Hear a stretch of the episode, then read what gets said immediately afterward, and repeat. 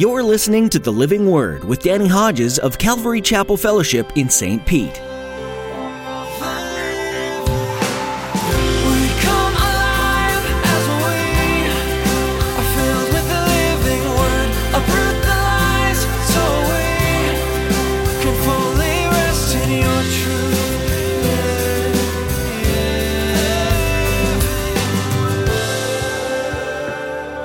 Occasion would tell a parable, and he would say, if you're going to build a tower, sit down and see if you got enough to build it before you start building. If you're going to go against an army, check out if you got enough to win the battle. In other words, don't just make this an impulsive, emotional decision. It's going to cost you. There is sacrifice or self-denial. But if you read the whole story, it's worth it in the end. We need to count the cost of following Jesus, just like he counted the cost of the cross when he came to save us. He knew that the cross was coming, and yet was willing to pay that price. We don't know where following Jesus will lead us, but we can know that there is a price to following the one who went to the cross for us. Just like Jesus, we can also look at the reward at the end, and Pastor Danny reminds us today that it's so worth it. Whatever it costs us here on earth is nothing compared to the glory of forever. Now here's Pastor Danny in the book of Revelation chapter thirteen with today's edition of The Living Word. To every nation, for all generations, together in love, we'll move mountains by faith, until all have tasted, seen, and heard the power of the living word. The power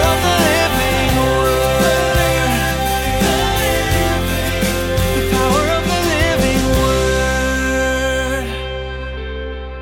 Revelation chapter thirteen. Chapter twelve, we see allegory. Allegory is when there's a symbol or something that represents something else. You have a woman. The woman is Israel. The woman has a child. That's Christ. You have a dragon. We know from Revelation chapter twenty, verse two, the dragon is, let me read it for you, Revelation twenty-two, that ancient serpent who is the devil or Satan. So the dragon is allegorical, but the Bible tells us it's allegorical. That keeps us founded on truth and not going with all these crazy things. Well, well I think it means this. Well, you can think it means that unless it says something else. And we want to make sure we're, we're letting the Bible interpret the Bible so we get it right. The things that are unclear, he's going to show us one day. All right? But what's clear, chapter twelve, the woman is Israel, the child is Christ, the dragon is Satan.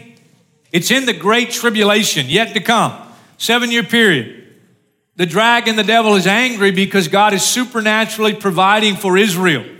And when he can't get to Israel, he gets mad. And the last verse of chapter twelve, then the dragon was enraged at the woman and went off to make war against the rest of her offspring.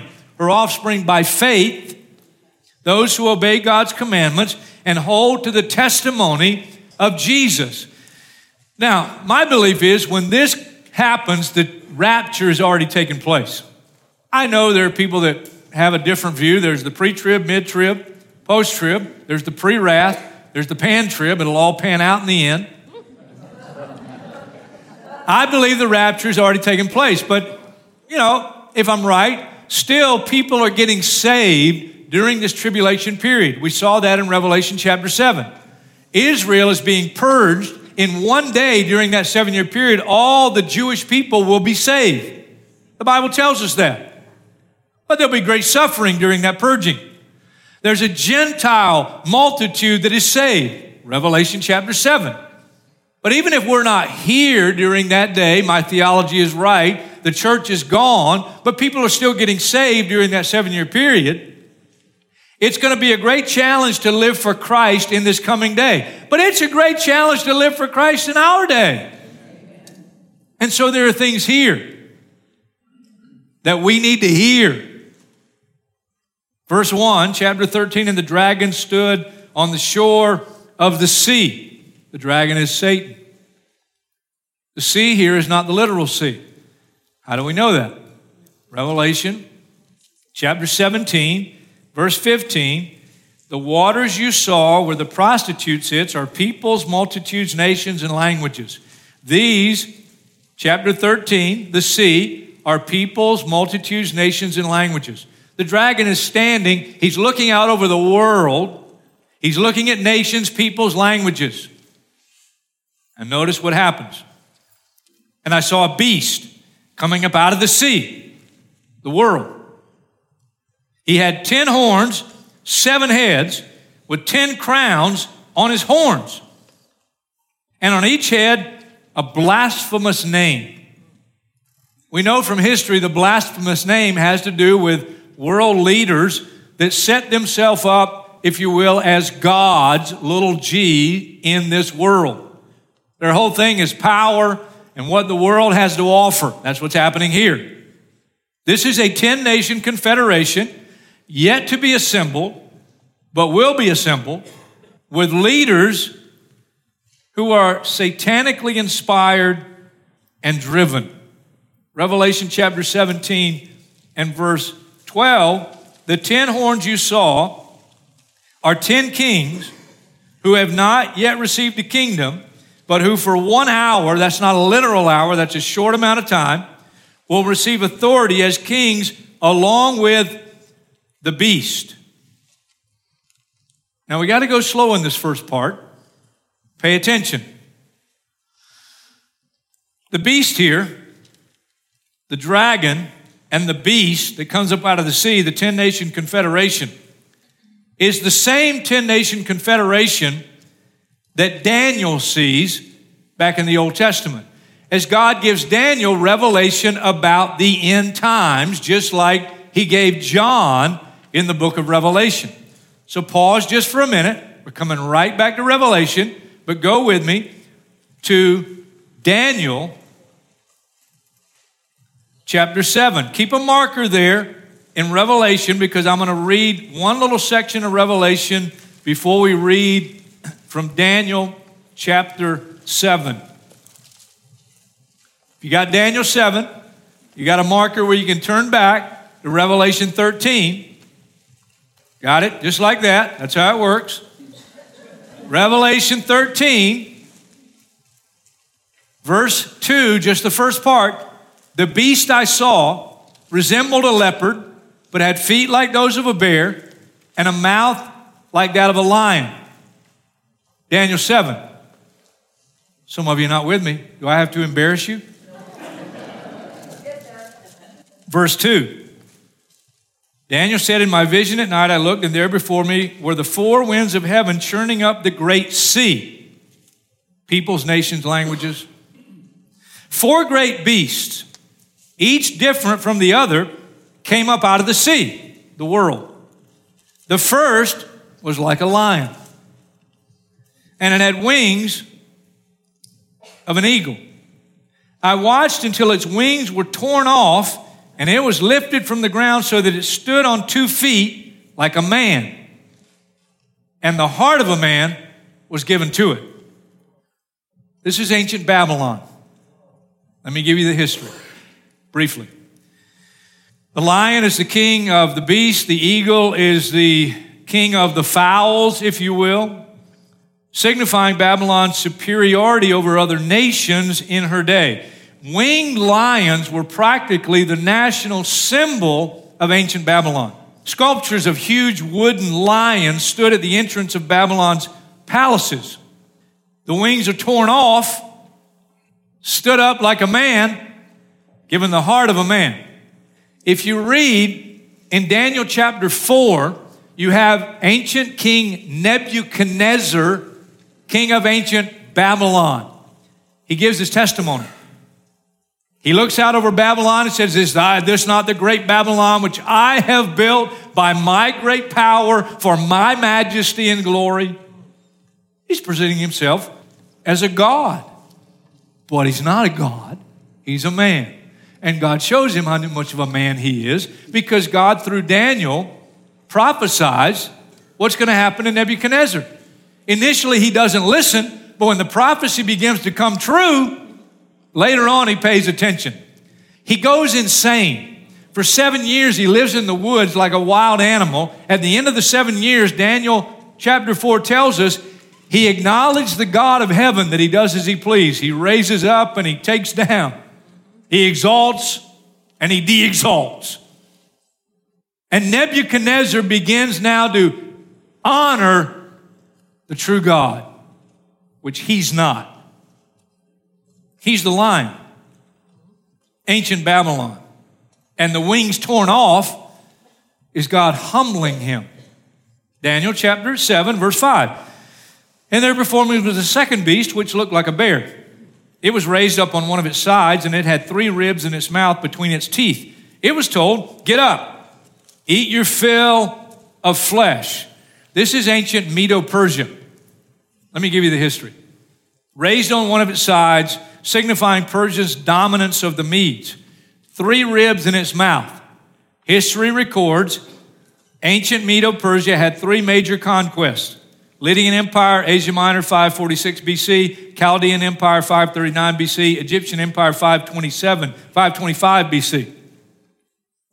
Just as a bear is more massive but slower than a lion, Medo-Persia became larger than Babylon as a kingdom, but slower in conquest. As a matter of fact, Medo-Persia's army was much larger, but it was slower moving. This is ancient Medo-Persia. Verse six, Daniel seven. After that, I looked, and there before me was another beast, one that looked like a leopard. And on its back, it had four wings like those of a bird. The beast had four heads, and it was given authority to rule. Now, a leopard's already fast, but you put wings on him, and he's really fast. This is Alexander the Great and Greece. Alexander conquered the then known world faster than any other army in history at that time. eleven thousand miles plus in just seven years. And in that day, that's amazing. From Greece in the west of India to India in the east. And after Alexander died, and he died as a young man, anybody know what happened? His kingdom, which was vast, was divided up to his four generals. On its back, it had four wings like those of a bird. The beast had four heads, and it was given authority. Alexander, ancient Greece. But now we come to verse seven, Daniel chapter seven. And after that, in my vision at night, I looked, and there before me was another beast, a fourth beast, terrifying and frightening and very powerful. It had large iron teeth. It crushed and devoured its victims and trampled underfoot whatever was left. Rome developed iron weaponry. And if you know anything about history, the iron weaponry that Rome had, they crushed and devoured anybody that stood in their way. Nobody's able to stand against them. The fourth beast is the most interesting because it resembles ancient Rome, but it's not ancient Rome. How do I know that? You just keep reading. It was different from all the former beasts, and it had ten horns, Revelation thirteen. While I was thinking about the horns, there before me was another horn, a little one, which came up among them, and three of the first horns were uprooted before it. Ten horns, seven heads. The horn had eyes like the eyes of a man and a mouth that spoke boastfully. Trust me, this is Antichrist, who is the ruler of the ten-nation confederation yet to be assembled. And if you keep reading the rest of the chapter, what's absolutely clear, verse twenty-three, he gave me this explanation, Daniel says, the fourth beast is the fourth kingdom that will appear on earth. It'll be different from all the other kingdoms, and will devour the whole earth, trampling it down and crushing it. The ten horns are ten kings who will come from this kingdom. After them, another king will arise, different from the earlier ones. He'll subdue three kings, seven heads. He'll speak against the Most High, oppress the saints, try to change the set times and the laws. The saints shall be handed over to him for a time, times and a half a time, or for three and a half years. Same exact thing that Daniel sees is the same exact thing that John sees in Revelation chapter thirteen. And we know it cannot be ancient Rome, though it resembles ancient Rome, because this fourth kingdom appears just prior to the second coming of Jesus Christ. It's a revived Roman Empire yet to come upon the scene.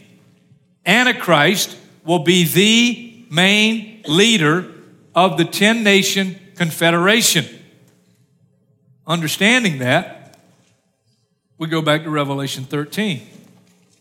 The last half of verse two, fascinating. The dragon, we know as Satan, gave the beast his power and his throne and great authority. Pause again. Jesus tempted in the wilderness. One of the temptation, one of the temptations Satan used is he showed him all the kingdoms of the world. And he said, all these I'll give you, you just have to bow down and worship me. Now, folks, that is not a real temptation unless Satan can come through with his promise if Jesus will just bow and worship him.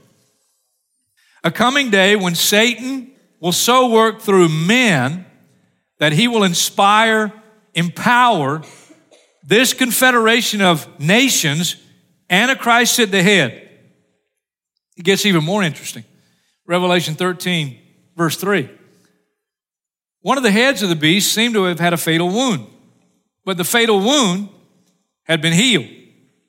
The whole world was astonished and followed the beast.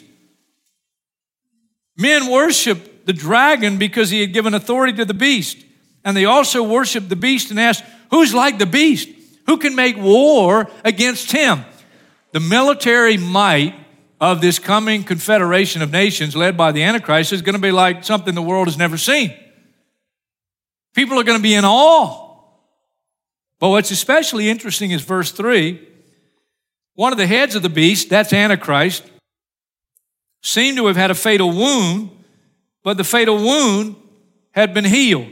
Let me leave you with this, and we'll come back to it at the end. If you're still awake, you'll get it. This is a false resurrection. This is Antichrist appearing to have died and resurrected. It's a false resurrection. Verse five, Revelation thirteen, the beast was given a mouth to utter proud words and blasphemies and to exercise his authority for forty-two months, three and a half years. He opened his mouth to blaspheme God and to slander his name and his dwelling place and those who live in heaven. He was given power. I don't like that, but it is what it is. He was given power to make war against the saints and to conquer them. That's exactly what God told Daniel will happen for three and a half years. Those who are getting saved, those in this coming day who are committing their lives to Christ will have a high price to pay for their faithfulness. And he was given authority over every tribe, people, language, and nation. All inhabitants of the earth will worship the beast.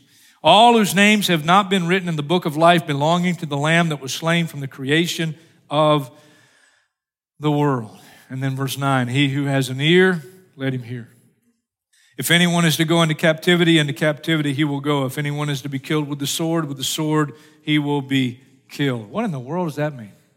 I'll tell you what it means. It means that God is not trying to trick anybody that would commit their life to him. Even in this coming day, for those that will commit their lives to Christ, he's letting them know there's going to be great cost. You may be captured. You may be in prison. You may have to give your life. Well, wait a minute. That doesn't just happen in regard to the Great Tribulation. If you know anything about your New Testament, the Gospels, the words of Jesus, he would turn often as great multitudes are following him, and he would turn and he would say, you cannot be my disciple unless you deny yourself, take up your cross, and follow me. You're going to have to say no to the world. You're going to have to say no to your flesh. You're going to have to say no to the, to the devil. There's a cost involved, and you can't be a disciple without a willingness to pay the price. Jesus, on one occasion, would tell a, occasion would tell a parable, and he would say, if you're going to build a tower, sit down and see if you got enough to build it before you start building. If you're going to go against an army, check out if you got enough to win the battle. In other words, don't just make this an impulsive, emotional decision. It's going to cost you. There is sacrifice. There's self-denial. But if you read the whole story, it's worth it in the end. This calls for patient endurance, faithfulness on the part of the saints. Now, even though this is heavy stuff, man, I love biblical prophecy. And I'm telling you, you just can't read the next section and not go, yeah, I want to know this stuff. Because notice what happens, Revelation chapter thirteen, verse eleven. Then I saw another beast. Wow! You thought the first one wasn't enough. And another beast. The movie just keeps getting better. Coming up out of the earth. This one's not out of the sea. Why is this one not out of the sea? Because out of the sea, it's a ten-nation confederation, different peoples, languages, cultures, amassed together under the Antichrist. He becomes the world ruler. And now, there's another beast coming up out of the earth. That just tells us it's not a confederation of nations. This is a person. This is a person. He had two horns like a lamb, but he's deceiving. But he spoke like a dragon, satanic. He exercised all the authority of the first beast on his behalf, and he made the earth and its inhabitants worship the first beast whose fatal wound had been healed. And he performed great miraculous signs, even causing fire to come down from heaven to earth in full view of men. Because of the signs he was given power to do on behalf of the first beast, he deceived the inhabitants of the earth. And then this is fascinating. He ordered them to set up an image in honor of the beast who was wounded by the sword and yet lived. He was given power to give breath to the image of the first beast so that it could speak and cause all who refused to worship the beast to be killed. I don't know if it's a hologram. I don't know what it is. But it's some image. It's real. He also forced everyone, small and great, rich and poor, free and slave, to receive a mark on his right hand or on his forehead. Now we're getting interesting. Everybody likes this part of the book of Revelation. So that no one could buy or sell unless he had the mark, which is the name of the beast or the number of his name. The mark of the beast. What is it? Well, he tells us. That's the last verse. You ready for the last verse? Here it is. This calls for wisdom. If anyone has insight, let him calculate the number of the beast, for it is man's number. If you like marking in your Bible, you want to mark that. It is man's number. I think that's important. And now we have the number. His number is six, six, six. Thank you for a good Bible study, Lord. I pray that you'd help us now to recognize the six six six mark of the beast and to live in light of it. In Jesus' name, amen. See you guys later. Have a good day. Now you know. There it is, right there in one verse, six six six. And people get that, and I've had people totally serious. They're totally serious. Lady came to me after last service. True story. Lady came to me after last service. She got a new phone, new phone number. She got three sixes in her phone number. Ah! Throw the phone away.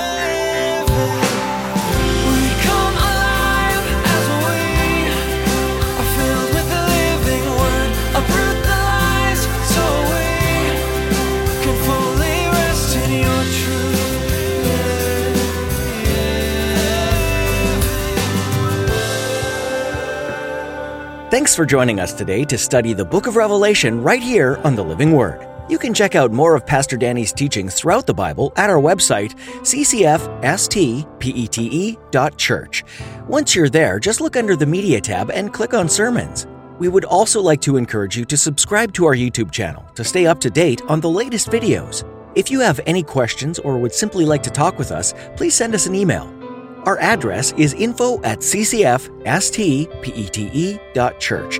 Again, that email address is info at c c f s t pete dot church. Be sure to let us know how we can be praying for you when you send us that email. In addition to that, we would love to meet you in person. So if you're ever in the Saint Petersburg area, feel free to join us for our weekly church services at Calvary Chapel Fellowship. Check out our website for service times and all the information you need to join us. We're also live streaming our services for those who are staying at home or live further away. So please don't let proximity to our campus stop you from worshiping with us. You can find out more on our website. Once more, that was c c f s t pete dot church. Well, that's all the time we have for today. But be sure to join Pastor Danny again next time for more from the Book of Revelation right here on The Living Word.